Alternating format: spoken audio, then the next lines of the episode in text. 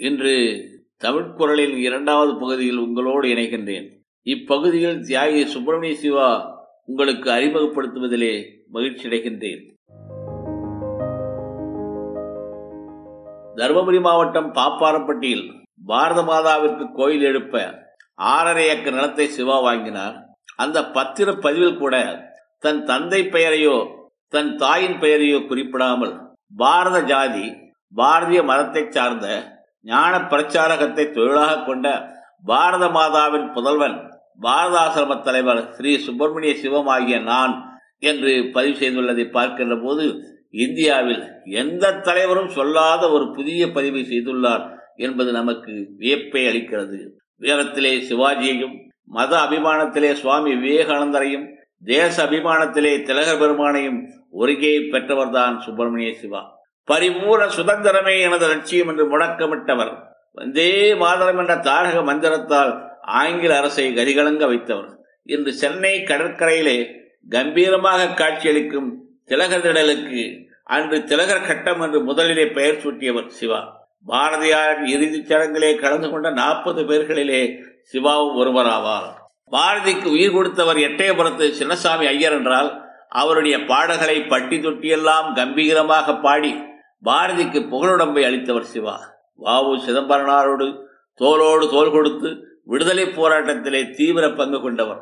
ஆங்கில அரசை எதிர்த்து போராடி சிறை சென்றார். சிறை அவருக்கு தந்த பரிசு தொழுநோய். சிவா சிறந்த பத்திரிகை ஆசிரியர் கட்டுரையாளர் மொழிபெயர்ப்பாளர் நாடக ஆசிரியர் நாடக நடிகர் முப்பதுக்கு மேற்பட்ட நூல்களை எழுதி வெளியிட்டுள்ளார். ஞானபானு பிரபஞ்சமுந்தரன் இந்திய தேசாந்தரி ஆகிய பத்திரிகைகளை நடத்தினார்.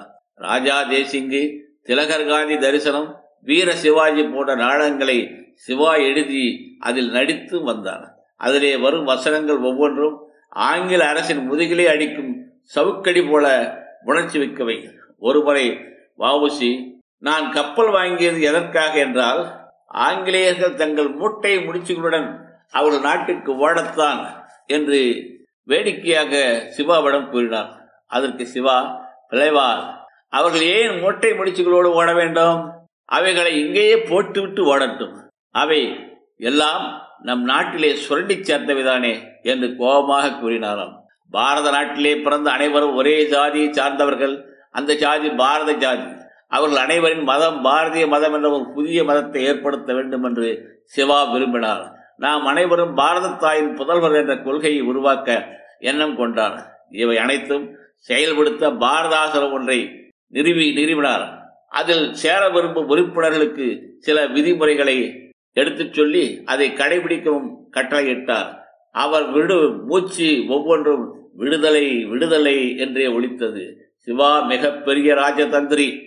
உள்ளொன்று வைத்து புறமொன்று பேசத் தெரியாத உத்தமசீலர். எதையும் அஞ்சாது தட்டி கேட்கக்கூடிய ஆற்றல் மிக்கவர். பிறரிடம் உதவி கேட்கும் போது கூட அச்சமோ கூச்சமோ கொள்ளாது வெளிப்படையாக கேட்கும் குணம் கொண்டவர். வழக்கு மன்றத்திலே வழக்காடும் போதும் சரி சிறைச்சாலையிலே கடும்பணிகள் ஆற்றும் போதும் சரி ஆங்கில அதிகாரிகளை வசைமாறி பொடிவதையே வழக்கமாக கொண்டவர். இப்படிப்பட்ட வீழா தமிழன் சிவாவுடைய வாழ்க்கை வரலாற்றை நாம் அறிந்து கொள்வது ஒவ்வொரு தமிழனுடைய கடமை என்றோ? சிவா கம்பீர தோட்டம் சிவந்த நெற்றி. நெற்றியிலே மனம் கவழும் நீர் திருநீற்றின் மத்தியிலே சிவப்பு நிற குங்கும போட்டு நீண்ட தாடி காவி உடை தலையிலே நீண்ட தலைப்பாகை கையிலே பெரிய தடி. கடல் வீசும் கண்கள் நிமிர்ந்த கம்பீர நடை இதுவே சிவாவின் வசீகர தோற்றம் இத்தோற்றம் சிவாவினுடைய இறுதி காலத்தின் தோற்றமாகும். தற்போது அவருடைய பிறப்பு பற்றியும் இளமையை பற்றியும் சிறிது காணலாம். நான்மாட கூடல் என்று அழைக்கப்படும் அன்றைய மதுரை மாவட்டத்தில் கொடைக்கானலுடைய மலை அடிவாரத்தில் வத்தலகுண்டு என்ற ஒரு அழகிய சிற்றூர். அந்த சிற்றூரிலே ராஜமையர் என்பவருக்கும் நாகலட்சுமி அம்மையாருக்கும் மகனாக ஆயிரத்தி எட்நூத்தி எண்பத்தி நாலாம் ஆண்டு அக்டோபர் மாதம் நாலாம் தேதி பூரண சந்திர கிரகணத்தன்று சிவா பிறந்தார். சிவாவின் உடன் பிறந்தவர்கள் இரண்டு சகோதரிகள். ஒரு சகோதரன் உண்டு. சிவாவிற்கு பெற்றோர்கள் வைத்த பெயர் சுப்பராமன் என்பதாகும். சிவாவின் தந்தையை பெற்ற பாட்டனார் ராமசாமி ஐயர். பாட்டி ஞானாம்பாள். இவர்கள் குடும்பத்திற்கு ஊரில் மூப்பில்லா குடும்பம் என்றும் அன்னதாதா குடும்பம் என்றும் சிறப்பு பெயர் உண்டு. இவர் வீட்டிற்கு எப்போது யார் விருந்தினர் வந்தாலும் அவர்களுக்கு உணவு தயாராக இருக்கும். அதே போல அவ்வூரில் யார் வீட்டுக்கேனும் விருந்தினர்கள் வந்தால் அவர்கள் இவர்களுடைய வீட்டிற்கு சென்று உணவை பெற்று அவர்களுக்கு தேவையான உணவை படைப்பார்கள். எனவே அவ்வூரார் சிவாவின் குடும்பத்தை அன்னதாதா குடும்பம் என்று சிறப்பாக அழைப்பர். பின்னாளில் சிவாவுடைய தந்தை ராஜமையர் எந்த தொழிலும் செய்யாமல் இருந்ததால் அக்குடும்பம் வறுமையிலே வாடியது. சிவாவின் தந்தை ராஜமையர் வெளியூர் சென்று நெடுநாட்கள் வாராமையால் நாகலட்சுமியார் தன் மகன் சிவாவை எடுத்துக்கொண்டு ஐயம்பாளையத்தில் உள்ள தாய் வீட்டுக்கு வந்து விட்டார். நாகலட்சுமி தந்தை அனந்தையர் வரி வசூல் செய்யும் கிராம முன்சிப் சிவாவுக்கு ஒரு வயதாக இருக்கும்போது அக்குழந்தைக்கு திடீரென்று உடல்நலம் குன்றியது. வயிற்றுப்போக்கு தொடர்ந்து இருந்தது குழந்தை கவலைக்கிடமானது. வீட்டிலிருந்தோர் என்ன செய்வது என்று புலம்பிக் கொண்டிருந்தார்கள். அன்று நேரமோ இரவு. அந்த வீட்டிலே சிவாவின் பாட்டி ஒருவர் இருந்தார். குழந்தை எடுத்து தோளிலே போட்டுக்கொண்டு அருகிலே இருந்த முனீஸ்வரன் கோயிலுக்கு சென்றார். குழந்தை முனீஸ்வரன் திருவடிகளிலே வைத்து வணங்கி குழந்தையை நீ காப்பாற்றினால் உனது பெயரையே குழந்தைக்கு வைக்கின்றேன் என்று வேண்டினார்.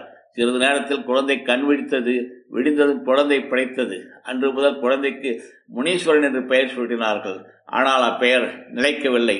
மீண்டும் சிவாவை சுப்பிரமணிய சிவாவை சுப்பையா என்று அழைக்கத் தொடங்கினார்கள். சிவா ஐந்து வயதாக வரை தன் பாட்டனா வீட்டில் வளர்ந்து வந்தார். அனந்தையர் சிவாவை தென்னைப்பள்ளியில் சேர்த்தார். சிவாவினுடைய ராசமையர் தன் மகன் தென்னைப்பள்ளியிலே படிப்பது பிடிக்காததால் அவர் குடும்பம் மதுரைக்கு குடியேறியது. அவர் தந்தை மதுரையிலே ஒரு ஆரம்ப பள்ளியிலே சிவாவை சேர்த்தார்.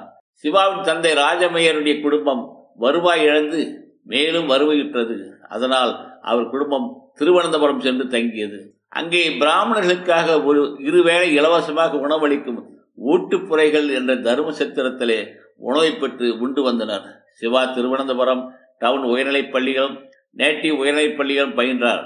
படிக்கும் காலத்தில் சிவா புராணங்கள் இதிகாசங்கள் இலக்கியங்கள் படிப்பதிலே ஆர்வம் கொண்டார். அதிலே தேர்ச்சியும் பெற்றார். சிவாவுக்கு பதினைந்து வயது ஆகும்போது பெற்றோர் அவருக்கு எட்டு வயது நிரம்பிய மீனாட்சி அம்மை என்ற பெண்ணை திருமணம் செய்து வைத்தார்கள். படிக்கும் போதே சிவா பேச்சு போட்டி கட்டுரை போட்டிகளில் கலந்து கொண்டு பல பரிசுகளை பெற்றார். சிவாவுக்கு ஆன்மீக ஞானமும் தேசிய உணர்வும் அவர் உள்ளத்திலே எப்படி ஊறியது என்பதை அடுத்த பத்தியிலே பார்க்கலாம். நன்றி வணக்கம்.